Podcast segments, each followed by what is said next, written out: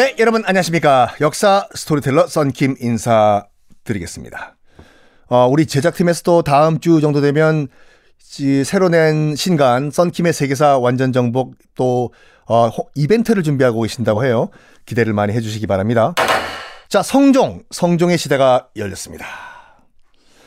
일단 아마 역대 조선 왕 가운데서 성종만큼 빽이 빠방빵빵빵빵빵한 왕이 없을걸요? 완전 그 뒤에 뒷배, 백은 엄청났습니다. 먼저, 어, 성종의 엄마가 누구예요?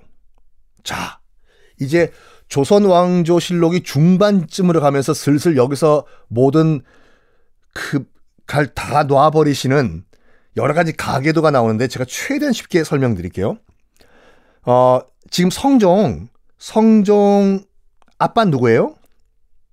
의경세자, 일찍 죽은 의경세자, 세조 큰아들, 여기까지 오셨죠? 그러면 의경세자도 와이프가 있어야지 지금 성종을 낳았겠죠. 와이프 없이 어떻게 낳습니까? 그렇죠. 그 의경세자의 부인은 누구였냐면 지금 현직 왕 성종의 엄마, 엄마가 소해 왕후 한씨란 사람이에요. 뭐 이건 안 해오셔도 돼요. 한씨. 아, 이 한씨가 어디선가 많이 듣던 한씨가 맞습니다. 한화기 있죠.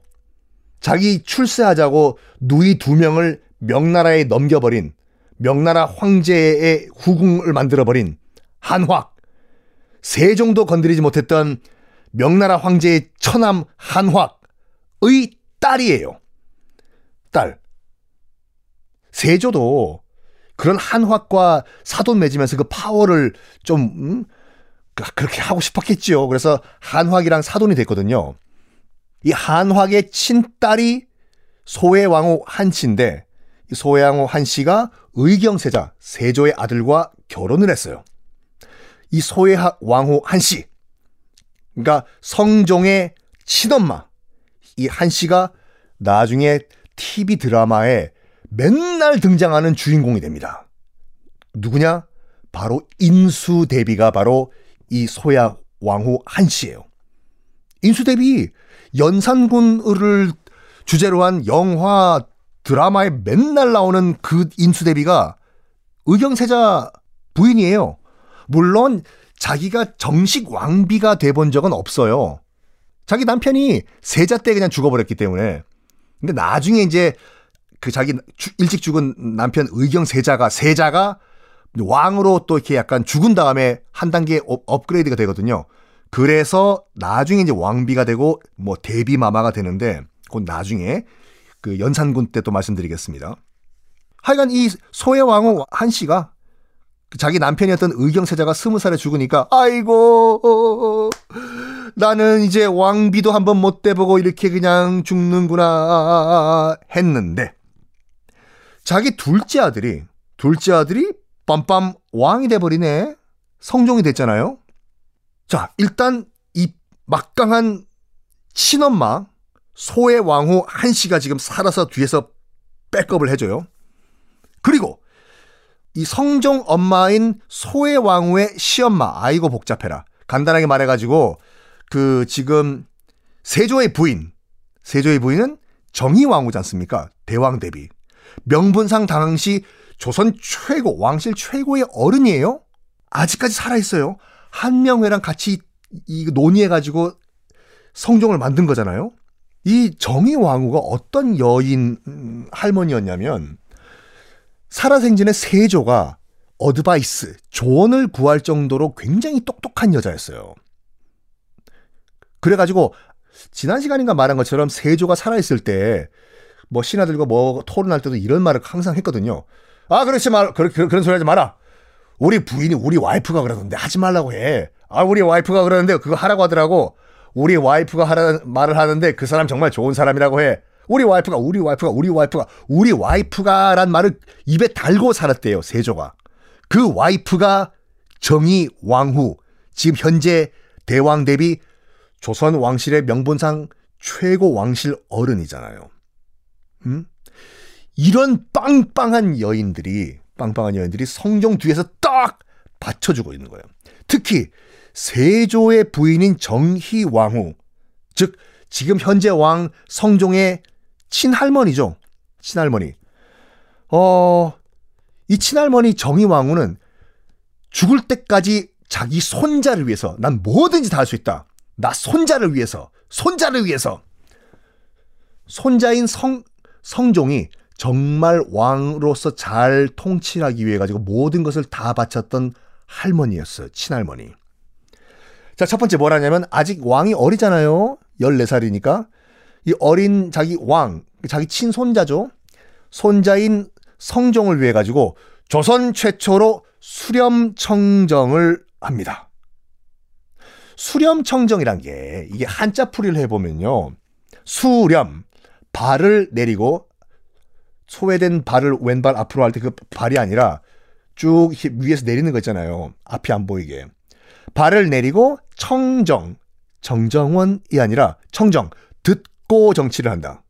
인데 진짜 사극을 보면은 그렇게 하시는 분들 많이 보이죠.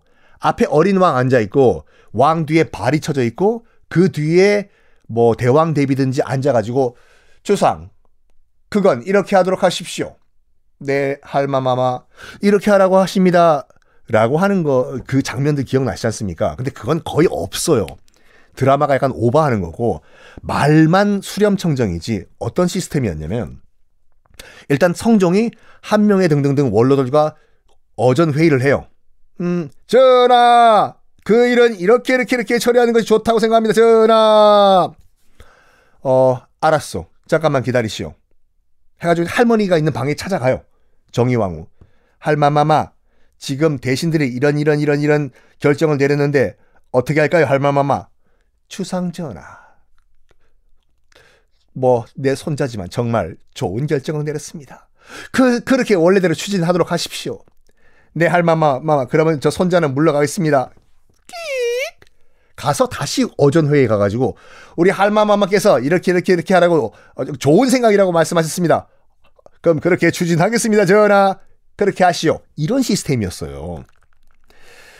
자, 어쨌든 지금 조선에서 왕은 성종이지만 최종 결제 도장 쾅 찍는 거는 최종 결정권자는 세조의 부인이었던 정의왕후였어요.